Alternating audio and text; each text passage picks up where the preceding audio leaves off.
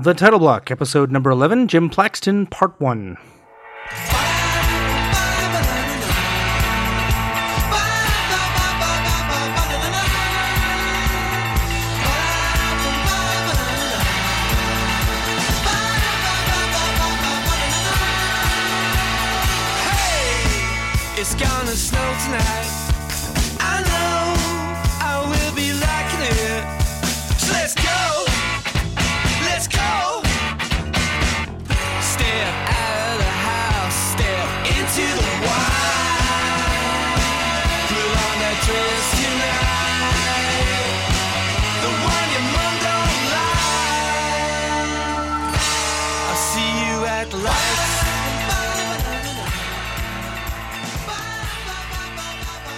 Welcome back to The Title Block, a podcast about Canadian theatre designers, their history, and their craft. I'm your host, Michael Cruz, and on today's episode, I speak with venerable Toronto theatre designer Jim Plaxton.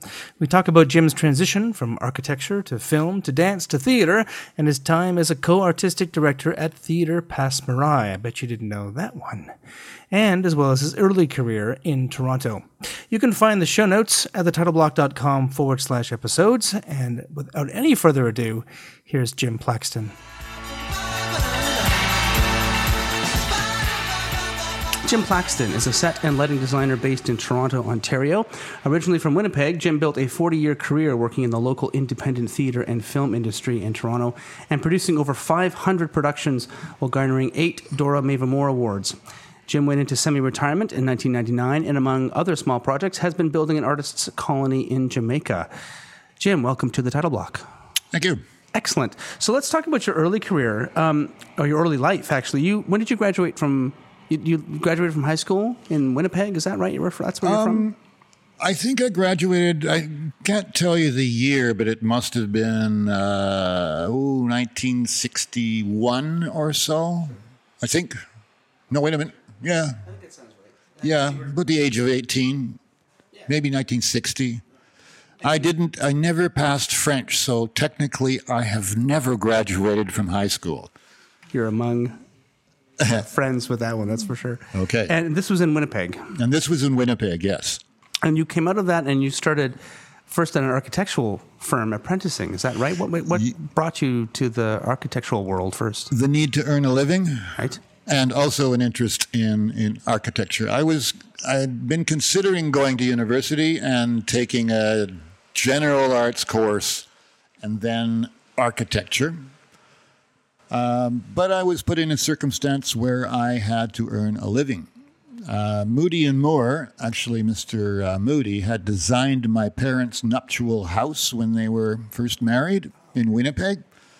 So where do I go? I go knock on his door and say, I need a job. Bang, there I was. Right. It And, was that easy. and did you have to? So back then it was all apprenticeship. Was there wasn't? I guess you could go through the academic stream, but there it wasn't required to.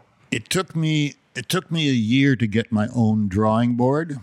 They gave me a little table in the corner and it was my responsibility to look after all the files that the architects needed. Like uh, they're doing windows, so they go to the file drawers and they pull out a bunch of files on windows, and then they just throw them on top. So I got into filing, basically. So when I wasn't filing, and that was very interesting because I learned a lot of stuff like about concrete, about windows, about plumbing, about everything, because that, that's all the all the materials that go into a building were there in the files, and I had to touch them every time and file them. Did a lot of reading, so it was really sort of self-taught. And in my little cubby in the corner, I uh, I set up a T square and practiced drawing looking over shoulders of other, you know, of the architects themselves. So that's how I started. Then I, um, I guess my my interest, I was going to say talent, but my interest was noticed, and they said, "Hey, you should get involved in our design section, building models and doing presentation drawings." I was better at building models than I was at presentation drawings, you know, like fancy drawings. So I would start building models and et cetera, et cetera. And I was there for three years. That's terrific. And you now, what made you move to Toronto? This was 1965, I guess, when you moved to Toronto, right? Yeah. Uh, again, circumstances, again, personal circumstances, I had it in my head it would be great to go to Montreal. It'd be great to go work with the CBC maybe in Toronto or something like that. So I packed up everything I had in my little car and drove to Toronto en route to Montreal, I thought. While I was here, I said, I'm going to be here for two weeks because I had a, a friend that I wanted to visit. Uh, and while I'm here, because she was working, I said, I'll get myself something to do during the day. So I went to an architectural firm that we had worked with out of Winnipeg uh, called Marani, Rounthwaite, and Dick. And I said, Here I am. Have you got anything for me for the next couple of weeks? Said, and I showed them my drawings. They were very impressed. They said, When can you start? I said, Tomorrow morning. Great. How much do you want to get paid? And I said, Well, I'll leave that up to you. And they offered me each week what I was getting paid in Winnipeg every month. Wow. I never left Toronto. Right. That's a good reason. And that sort of began a, a kind of a freelance uh, career in architectural design drafting. And I, and I worked around, I had an agent, uh, I worked through an agency that put me in various firms that needed, uh, needed people to work with them. And I was offered a job every place I went. Wow. were you doing what kind of projects were you working on? Was it uh, residential? Was it commercial or everything? Some uh, well, with a with a company residential wise, with a company called Wimpy, which is a British construction company, not to be confused with the hamburger guy. Um, they they rebuilt London after the Blitz, and they came up with a construction methods called no fines concrete. And what they wanted to do is they wanted to build. Uh, they were a construction company, and they wanted to develop, turn it into a developing development company. And uh, they needed to design contract housing that could be spat out like cookie cutters. They built in a factory, boom, boom, boom, boom, boom, boom. So they brought an architect over from England, and he did a search, found me, and I was the first person that he put in the office. I worked with Wimpy for a year, um, but some of the engineers didn't like my hours. I would show up maybe late. They'd all be sitting reading newspapers, looking out of the window, and as I would come walking down Atomic Avenue, which is out in uh, Etobicoke, um, because it was a long ride on the bus. You know, it took me an hour and a half. Anyway, um, and I would work until nine or ten at night because I was, you know. Anyway, the guy Joe Giddens, who was the architect, you know, there were tears in his eyes when I was let go. But by that time, there were seven of us in in the uh, design office. And I worked for the TTC, designing uh, or helping to design, doing architectural design renderings and drawings of subway stations and things like that. Uh, I got into trouble there too because the design uh, philosophy there was keep it simple, boring, ugly, latrine. And I was saying, look, we're tiling all these subways. Why don't we start doing some design work on them? Why don't we even uh, invite uh, art students to submit ideas? We got to pay for the tile anyway. Oh no, no, no, no, no, no, no. So I didn't, I didn't, I didn't work out very well there. But I was there for a time. But most of the time it was like freelance. And that brought you, uh, in 1967, you joined Film Canada, Cine City Theatre. How did you transfer your architectural interest into film? Like, what was the thing that sparked that? in my uh, in my spare time when I wasn't working in uh, architectural thing, I, I was interested in making films. I had a little uh, eight millimeter camera. I ended up buying a 16 millimeter camera and uh, shooting films. There was a kind of a, at that time there was a lot of people who were interested in making movies, young guys like myself. But I bought a camera rather than just writing scripts and talking about all this great film I'd like to make, I just bought a camera and started shooting. So I shot films for a, a lot of, not a lot, but you know, uh, probably a half a dozen other people. Um, and when Cine City Theatre was opening up, I made a little film for them, but to celebrate the opening. Uh, the first film I ever made on my own, the CBC bought. It was only five minutes. I could show it to you, but this is this is radio. so I had an interest in in in that, and then I was invited by the the man who ran the uh, the project to join uh, and start a 16 millimeter department. So I started flying to New York and buying film and looking at to local kids and finding out who was making what, and so that's where that all started. What was the business model? Was it a co-op or was it a nonprofit or was it a This was a commercial, distribution company uh, that operated a theater across the street. Ah, okay. And did they showcase local artists or did they show international films or American films or anything?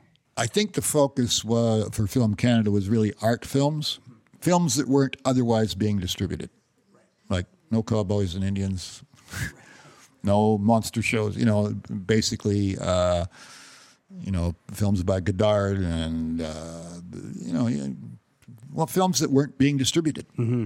And how did you get training? I mean, Don't look back, for example, the Bob Dylan film. We would, I was a distributor for that. Right. and how did you how did you get your training? I mean, you, did you just buy a camera and learn how to use it? What was your first camera for the for? What was? Do you remember the camera that you bought? Was it an Arriflex or something? Or No, it wasn't an Arri. Couldn't afford that. It was a Pathé. right? Oh, right. Okay. Pathé with a big whack and zoom on it All right.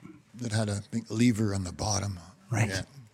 Nice. And how did, did you just uh, buy the camera and learn how to use it? Or did you have any mentors or did you train? Well, the because I had an interest in film, and I said, "Oh, maybe I should go and take a film course." I was living uh, near Bathurst and Bloor, where uh, and the three schools of art had a uh, that was in my local community, uh, and they had a program uh, taught by Julius Kohanyi called, you know, it's basically Film 101. And, and that's the, a group of folks were in there taking his course. Um, I think I and I bought the camera from him. So I paid for the course, bought one of his old cameras, and um, I think I was the only one in the in a group of uh, twenty young people that actually made a film for that class because that was the idea. So, and that's how it started. Okay, now you said here that you started, you founded, you were one of the founders of the Canadian Filmmakers Distribution Center with Robert Fothergill. Yeah, Now, that name is very familiar to me, but I can't place it. York University. Right. So tell me all about him. Like, what? How did you guys meet, or did is that something? Uh, Film Canada, uh, Willem Poolman uh, was the, uh, I guess, the president of, of Film Canada and, and Cinecity. Uh, Cinecity only lasted for about 10 years. But at that time, um, there, there seemed to be a need, apart from commercial distribution, of a way of collecting films from Canadian young Canadian filmmakers and putting them in a library and advertising them and getting them distributed on, in a kind of non-commercial way. Because our job at Film Canada was to make money, whereas uh, and you can't make money with a four-minute film, but film societies and film clubs all across Canada. So that that was that was the perceived need, and it was also modeled after the New York. There was a uh, a New York film cooperative distribution group, and uh, you know people like Shirley Clarke and Jonas Mekas were head of that, or they they, they began it. You know, even Andy Warhol was in there, but that's a whole other story so that's where the idea came from. Robert Fothergill, um, I guess, had met Willem Poolman, and because I was involved with 16 millimeter film and a shooter, um, I think the other person involved at that time might have been Lorne Lipowitz, who became Lorne Michaels, you know, of Saturday Night Live.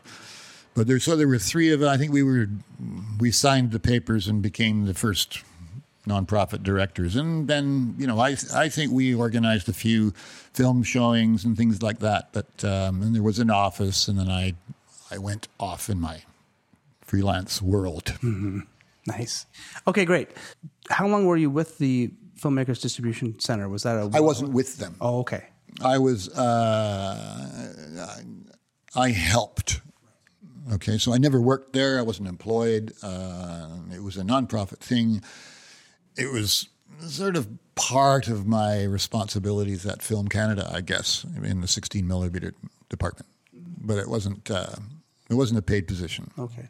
And you said that you had you had shot Lorne Michaels' first film. Is that right? Oh yeah, Lorne. Lorne came to me. Uh, Lorne and and Rosie, Rosie Shuster, came to me and said, "Will you shoot our film?" And I said, "Sure." What's it about? And it was about um, what was it called? The Green Hornets was the name of the film, and it was uh, two parking attendants, parking meter people, people who put parking tickets on tags on cars. And one was a, an efficiency guy, and the other was a kind of Walter Mitty, you know, like he would try to put a uh, a ticket on a, on a on a car, and then a windshield wiper would break off in his hand, and that sort of crap, you know. And it was just a little funny light film. Yeah, Nice.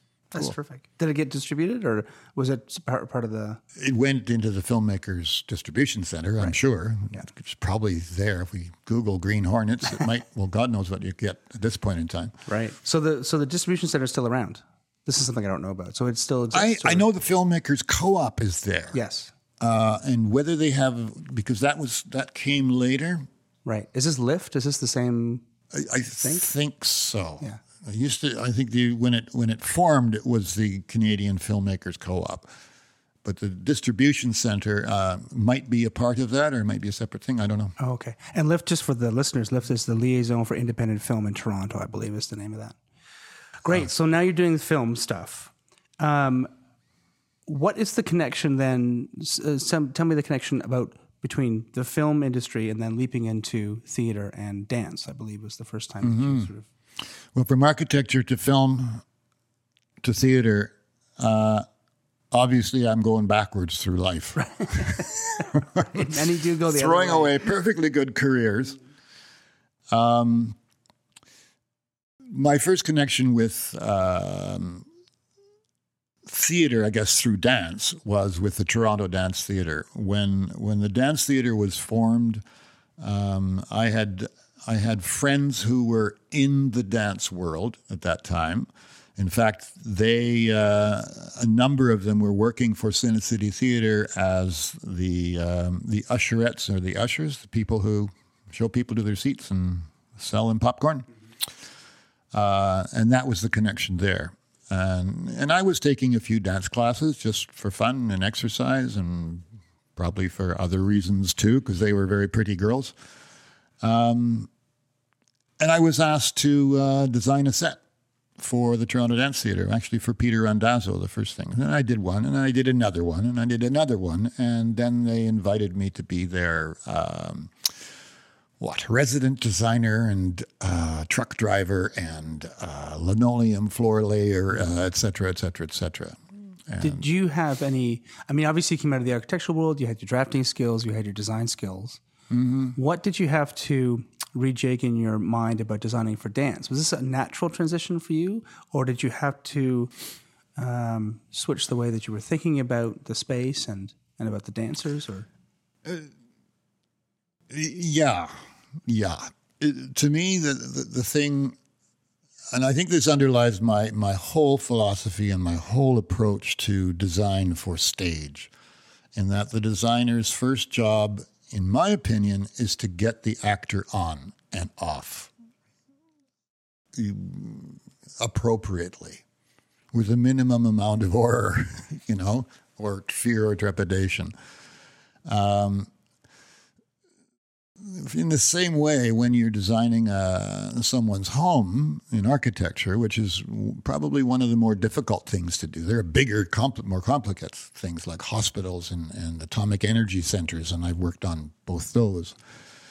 But designing a home, you're designing space for people so that there is really a connection. Although theater is a little different because it's uh, it's got there's a play going on. Okay, but you know it's all it's like serving the play, yes, but I think more important you have to serve the actor because you got to get him on, you got to get him off. and you were with. So when did you come to Toronto Dance Theatre. Tell me about the. So was Toronto Dance Theatre already established? Had it just been uh, had it just been established actually when I when I came on. There was a there was a company called the New Dance Group of Canada, and that was Patricia Beatty, and she had done a few um, uh, recital or performances. Uh, but then when Peter Randazzo and David Earle came on the scene from New York, they all three of them had been trained in New York, different. Uh, I think both Trish and Peter had been at the Martha Graham School, whereas David, I think, had been uh, Jose Limon Dance Theatre. Um, the three of them formed the Toronto Dance Theatre. Were they originally from Toronto? Is that why they came back? Or Uh, Peter was originally from New York. He's an American. Uh, David was from Toronto. His father uh, had a button factory, Canadian Buttons or Canada Buttons, and their motto was "Down with zippers." Okay. So they um, after after I after I'd done a, at least two designs for Peter. Uh, they asked me to come and be their guy. You know, and at this point, they didn't even have a manager. They just had uh, they had a part time uh, accountant who came in and sort of managed. Um, like I was there for, I think their first season. I was there. We had a total of uh, twenty two performances in the whole year, and which was very boring. Um, I was asked to become their. Uh, at that point, I I knew how to I knew how to handle 250 lights at the NAC and focus them in three and a half hours and cue a show and get it done. Um, I don't know how I learned that, but I just learned it because I applied myself. If I had a mentor, it would be Frank Mossy. Uh, Frank Mossy had designed for the Toronto Dance Theatre before I came in. I had been his assistant on one occasion at the Toronto Workshop Theatre because I had already been at the Toronto Workshop Theatre doing a little fooling around lighting wise myself uh, with no experience. I preferred to use slide projectors because it was sort of like film, you know, because I, I could use slide projectors and, you know, light using slide projectors. And then I learned about Alico and I learned about Fresnels and I learned about dimmers and uh, da, da, da. okay, so and so that now, uh, so when was the first time you? This, is- let's just get the timeline right here. So, it, 69, 70 is when you joined TDT. those are all rough dates. Yeah. Yeah, but, you know, Around that. close enough for rock and roll. Okay. And you're also at T at Toronto Workshop Productions. How did you get involved with them? How did you? That someone had someone a friend of mine had rented the space was going to put on a show and i think it was a dance show. Uh, this was before toronto dance theater and uh, wanted me to light it. And i said sure great. And uh, so i was basically given the keys.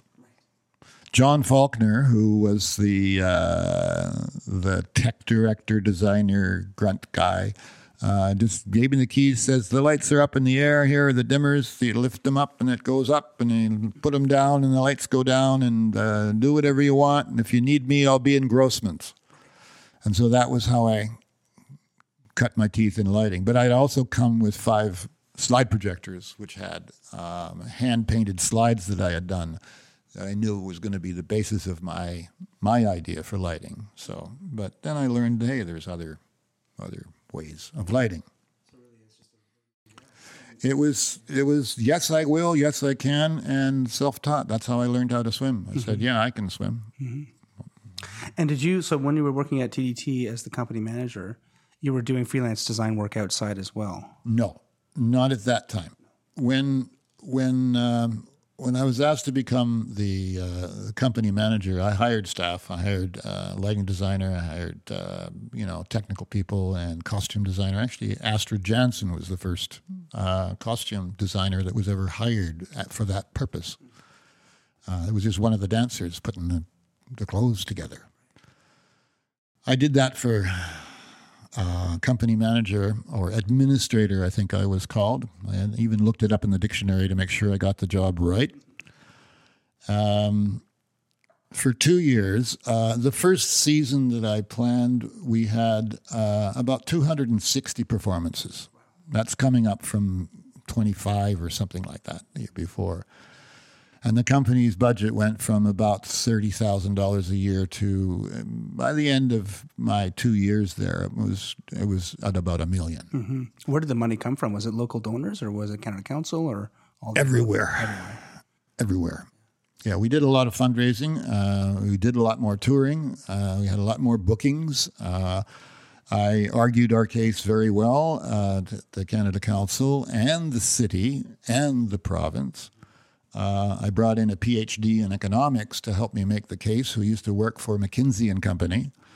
And in fact, uh, when I resigned from the Toronto Dance Theatre, he took over as their general manager, which is a whole other, that's another story. Yeah. Now, a million dollars, a like even today, a million dollar dance company in Toronto seems big. They were busy, but we've done. We had done Europe, we had done uh, we had done London and Paris and Mulhouse.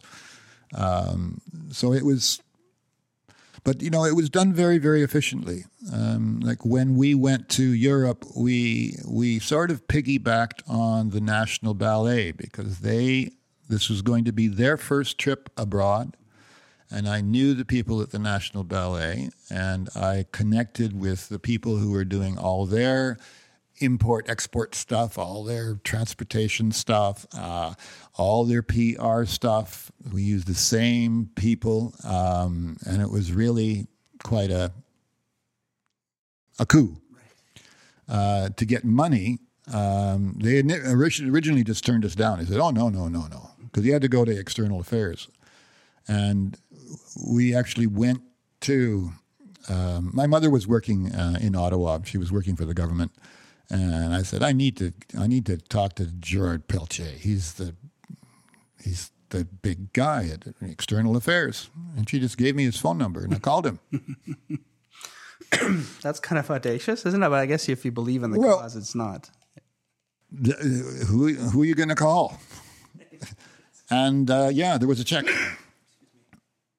You know, and the, the the the I don't want to call them functionaries, but a lot of people they they work they work at certain levels in the government, and they're given a certain amount of freedom uh, to make decisions, and then they have to take them further. So the best place to go is the top, so you avoid the excuses, you know, and you don't have to say, it's your job to give us money. Now, we're giving you an opportunity to do your job.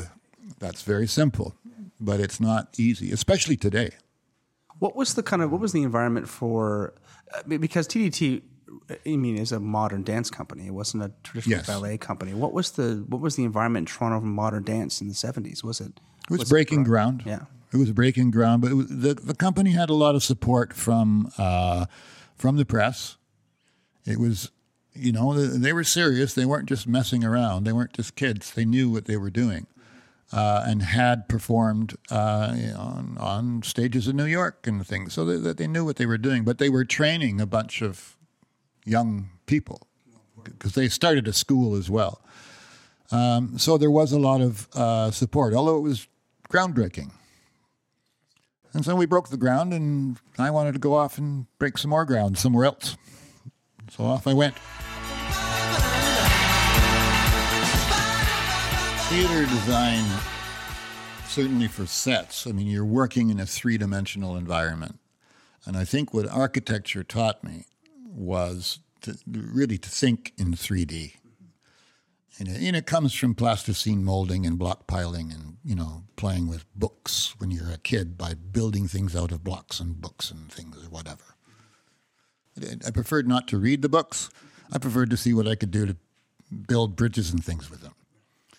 Um, whereas with theater, you there's also when you get involved with l- the lighting aspects and which is a little closer to the performance aspect.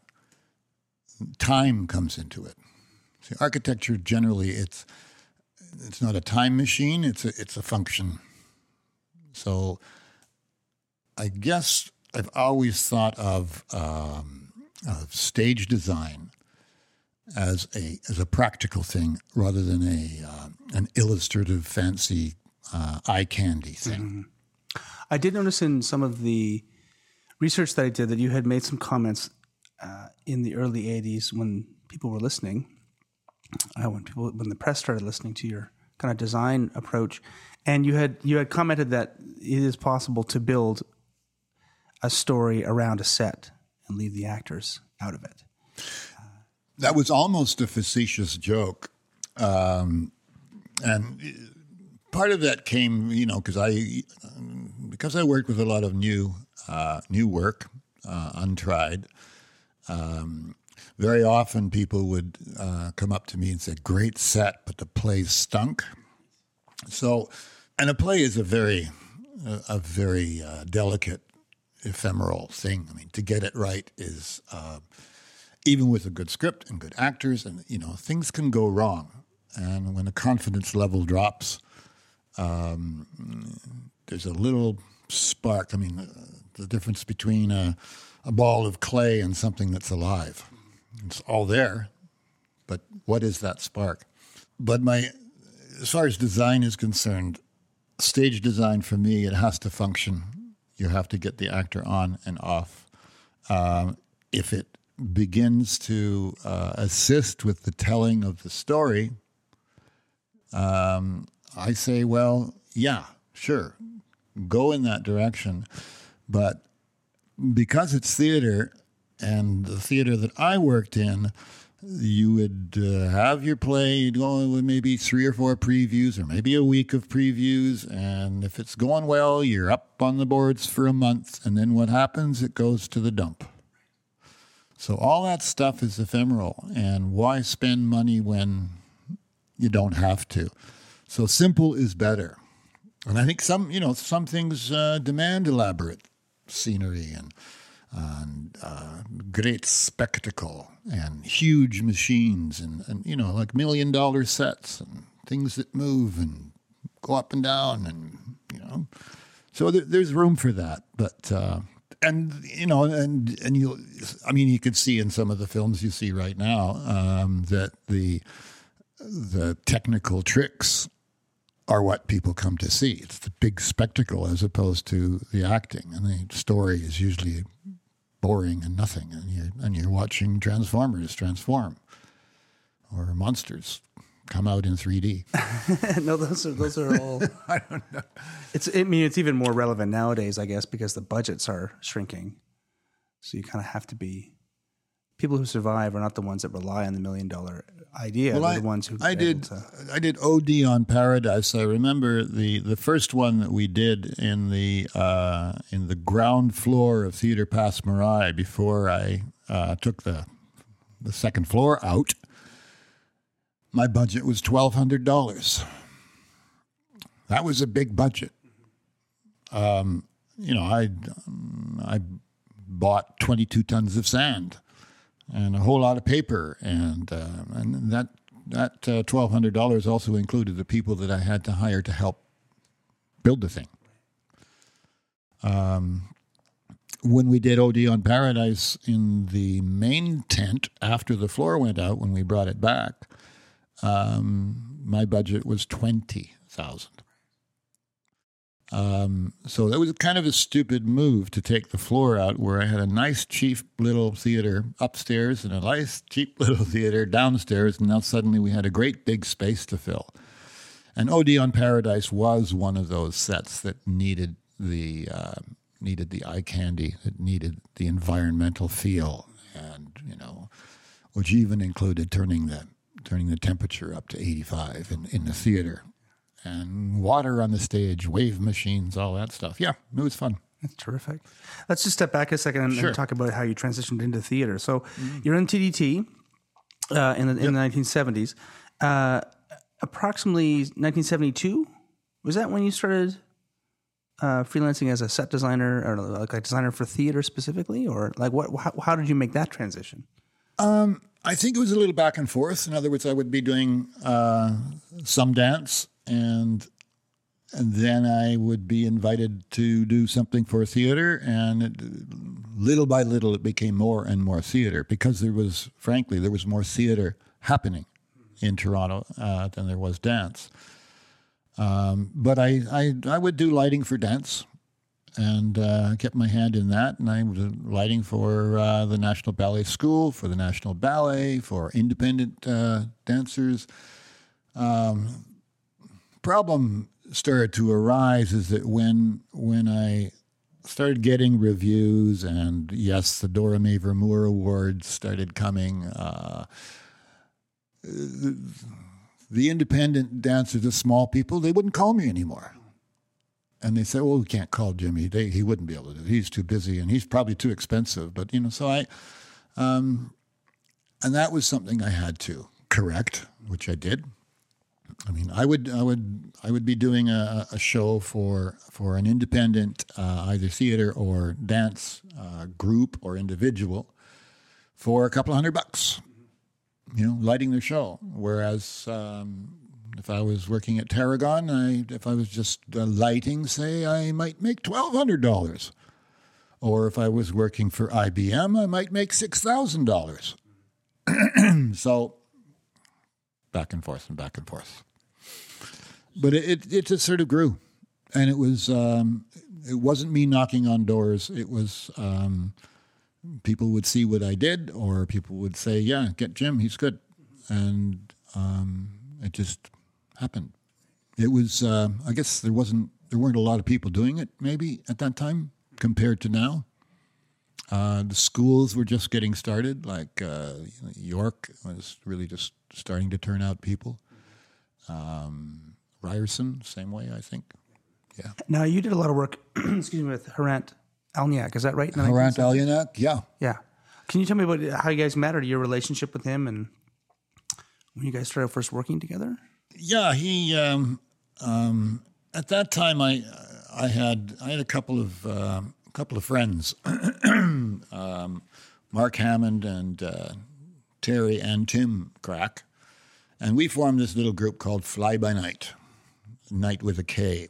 Uh, the idea was that we, as a group, could put a package together for a small company or any any group um, it's like a one-stop shop because Mark was into promotion and and company management things. He was a graduate of York, and that's what his real interest was. Terry was a sound guy. I was a lighting guy. Tim was a lighting guy. They weren't making any money. I was doing okay, but you figure, okay, well, let's all work together. And they tripled their income in the first year. So they, they were doing well. So what we had, we offered uh, that service. And I guess Hrant picked it up, and he was invited to do a production called Baby Blue 2. Paul had done uh, I Love You, Baby Blue, which I think they were busted and great, but they made a lot of money with it. This I is Paul Thompson. Paul Thompson. Yeah, I think uh, that production uh, paid for the down payment on the building that Passe Muraille now operates. But anyway, Baby Blue 2.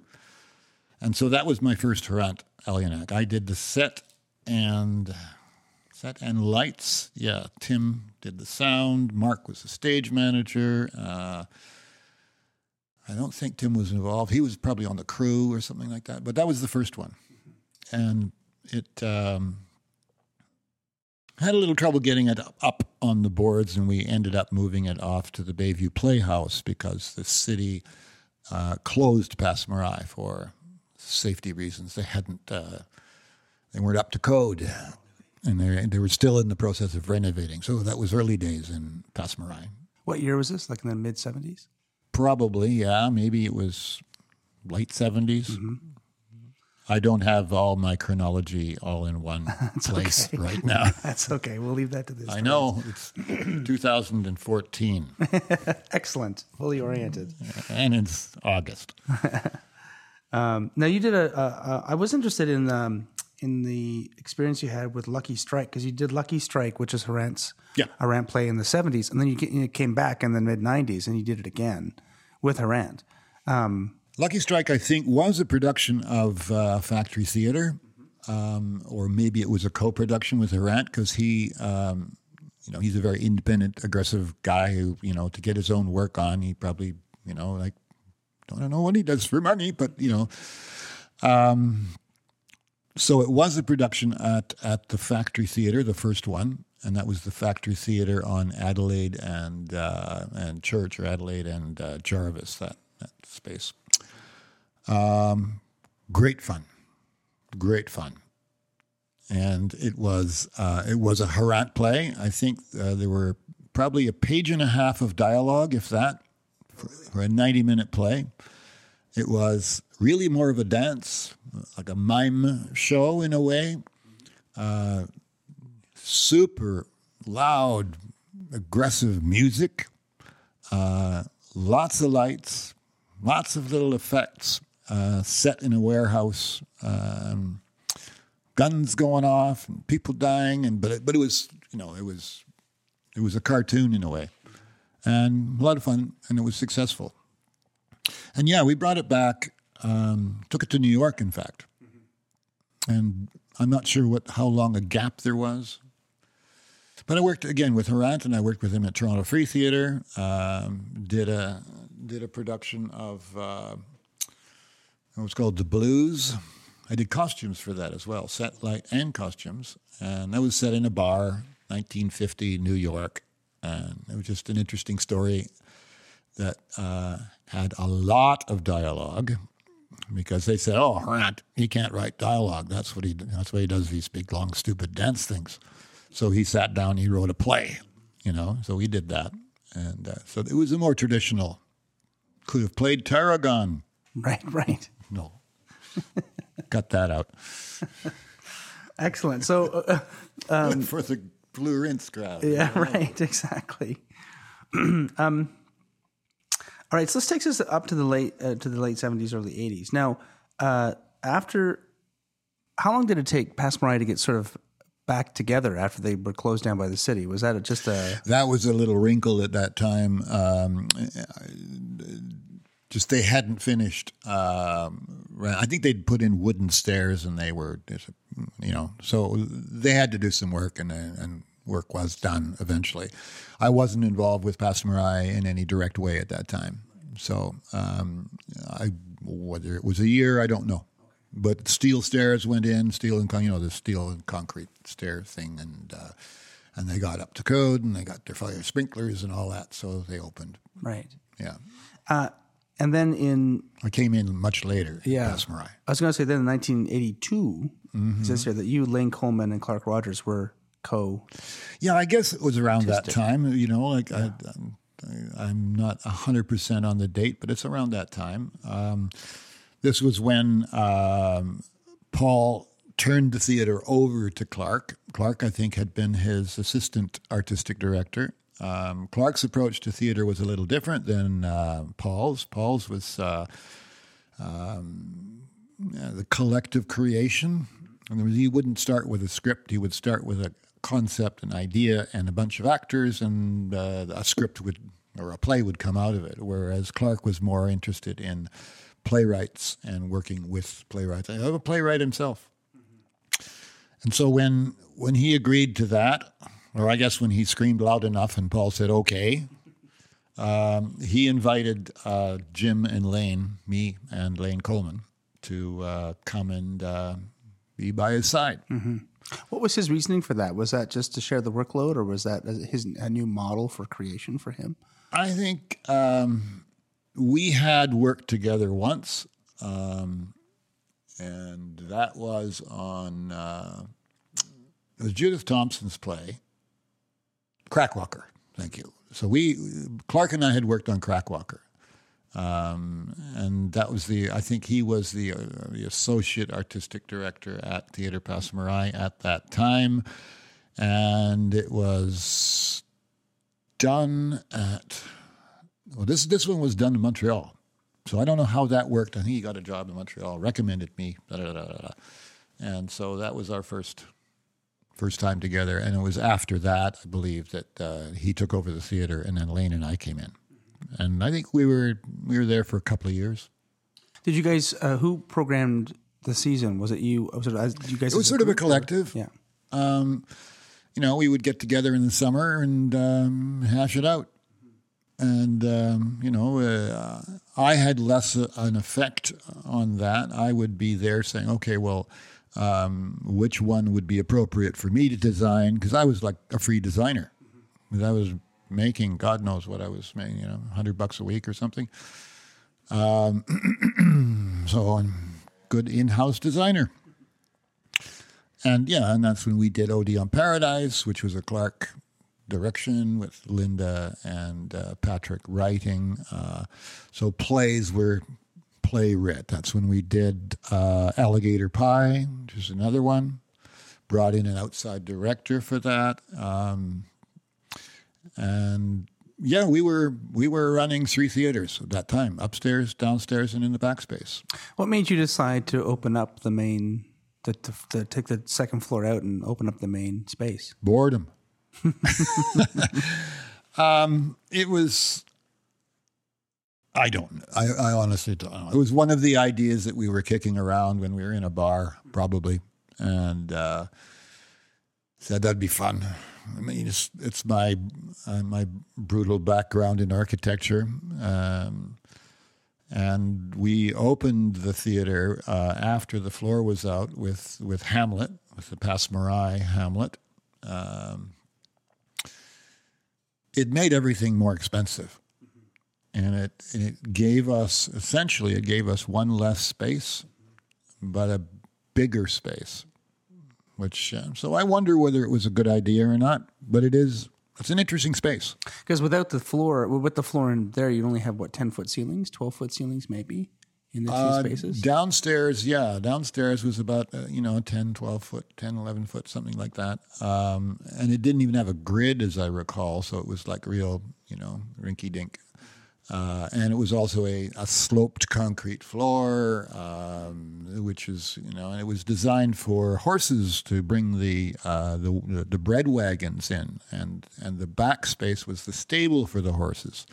So it had a cobblestone finish, you know. So it was kind of awkward that way, but fun, you know. And when we did our OD there, it was great because we could, you know, just dump the sand on there and build a little wall and put in water and build a wave machine, and so you, you could do stuff like that.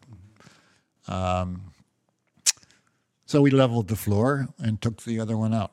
Upstairs, I think we had a little more room. I think it was a 12 foot ceiling in the uh, uh, around the periphery of it, and then there was a, a raised penthouse uh, kind of box on top of it, which ran pretty well the length of the theater and, and uh, probably another 12 feet across. So there was some height up there for it.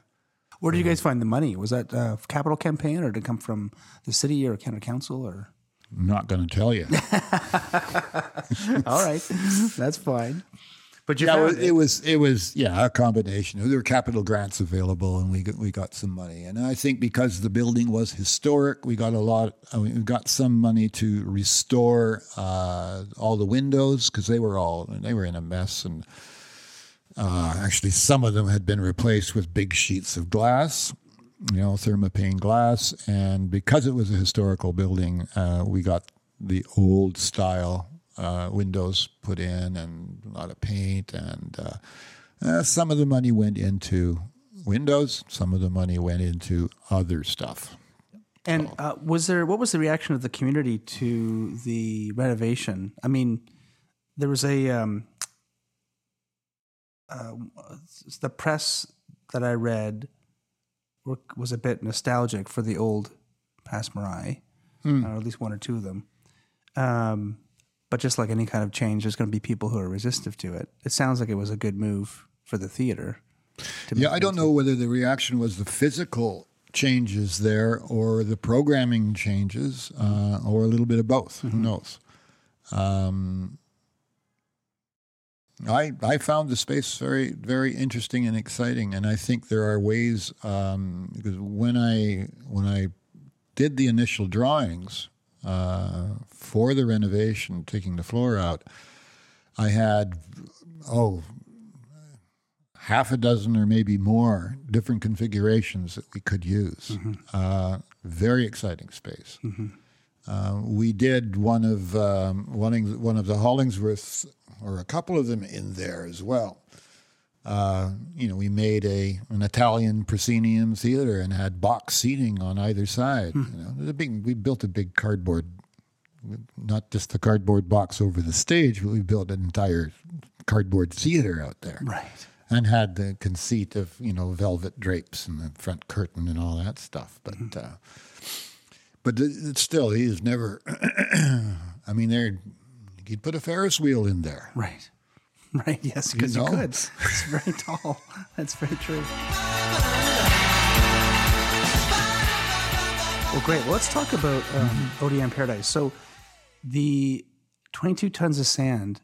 I have to, the sand is heavy, so it's not a, an enormous amount of sand, but it's quite a bit. Like 22 tons is a bit of sand. Yeah, I think I think sand weighs something like uh, 130 pounds per cubic foot, so you can figure it out there. It was enough to put uh, about six or seven inches of uh, sand um, in an area probably 40 by 30, something like that. And this was a George a George F. Walker play. No. Oh, it uh, wasn't. OD on Paradise was written by Linda Griffiths Oh, and Patrick Brymer. terrific. And what was the what was the what was the uh, Premise? premise? It was uh, eight people, Canadians, on a package tour in an all inclusive hotel on the beach in Negril, Jamaica.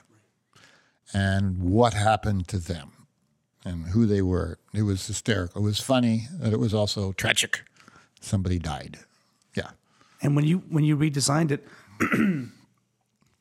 uh, After the floor went the out. floor went out. What did you have to do? Like obviously it's taller, but what did you have to do to sort of was it a complete redesign? Or, Oh, yeah. yeah. Well, what, it, what downstairs, what it was is I, um, I had um uh, there there was a bit of a grid up there by that time, um, and I had long pieces of fabric that were sort of draped from the ceiling, so it was you know more like a tent, like an Arab like tent thing, you know, so or a Tunisian tent. Um, so it had a white feeling. In other words, that was supposed to be the sky um, and the sand, and then risers all the way around. And then behind the risers, I hung another cyc behind the audience, and uh, at the very back row between the uh, between the audience and the cyc was a paper leaves and things, you know, tropical banana leaves and flowers and colors. And the cyc was lit with fluorescent lights because they were cheap. We had a whole bunch of them, so we just linked them all up, and so that was the, the sky around. When we went upstairs, um, we had like a huge space to deal with. So the first thing I built was a was a parachute, which is a big, huge dome and uh, a steel ring. So the whole ceiling of Theatre Passe Muraille was a, a big circle of uh, fabric, made like a big umbrella sort of thing, you know, in sections. And uh, and there was a hole in the center, which had a, a cluster of lights that came through that hole. So I had some lighting positions up there. Uh, but it also formed the sky, which is good.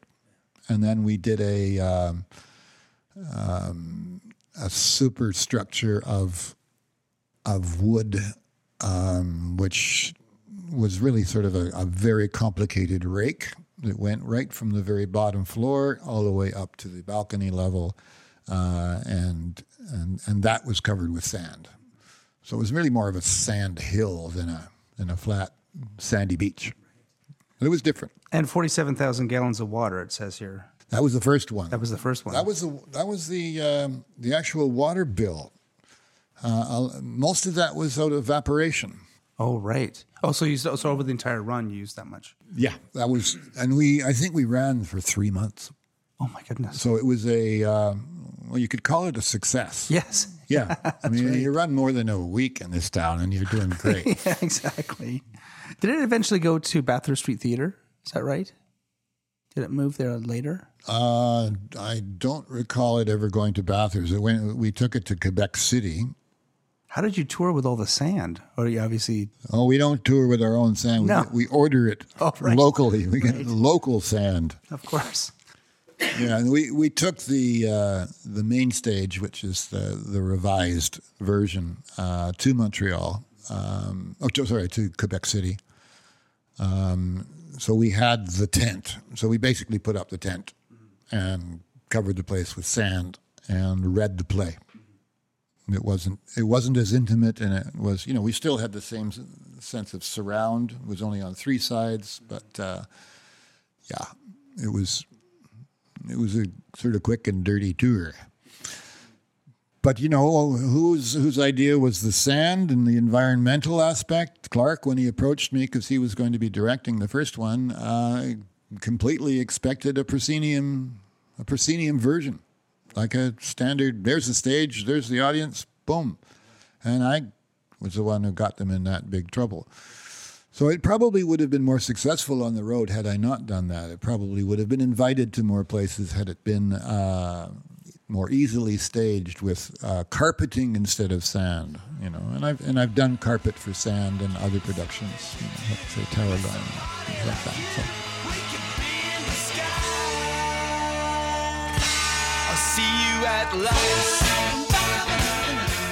And thus ends part one of my chat with designer Jim Plaxton. Next time, we discuss Jim's later work, his love affair with cardboard, and his attempt to create an artist's colony in Jamaica. The music for this podcast is PodSafe music from the band 1990s called See You at the Lights. You can find them at roughtraderecords.com forward slash the 1990s. Please go to iTunes and give us a review. It'll help get the word out about this podcast and share the history of theatre design in Canada. And you can follow us on Twitter at the Title Block CA and on Facebook.com forward slash the Title Block podcast. You can send comments and requests by email to the title block at gmail.com. Feel free to share this with your friends, colleagues, students, and teachers, or listen to it while you try to get rid of video black and long for the days of a Peebles box. I'm Michael Cruz, and I'll see you next time on The Title Block.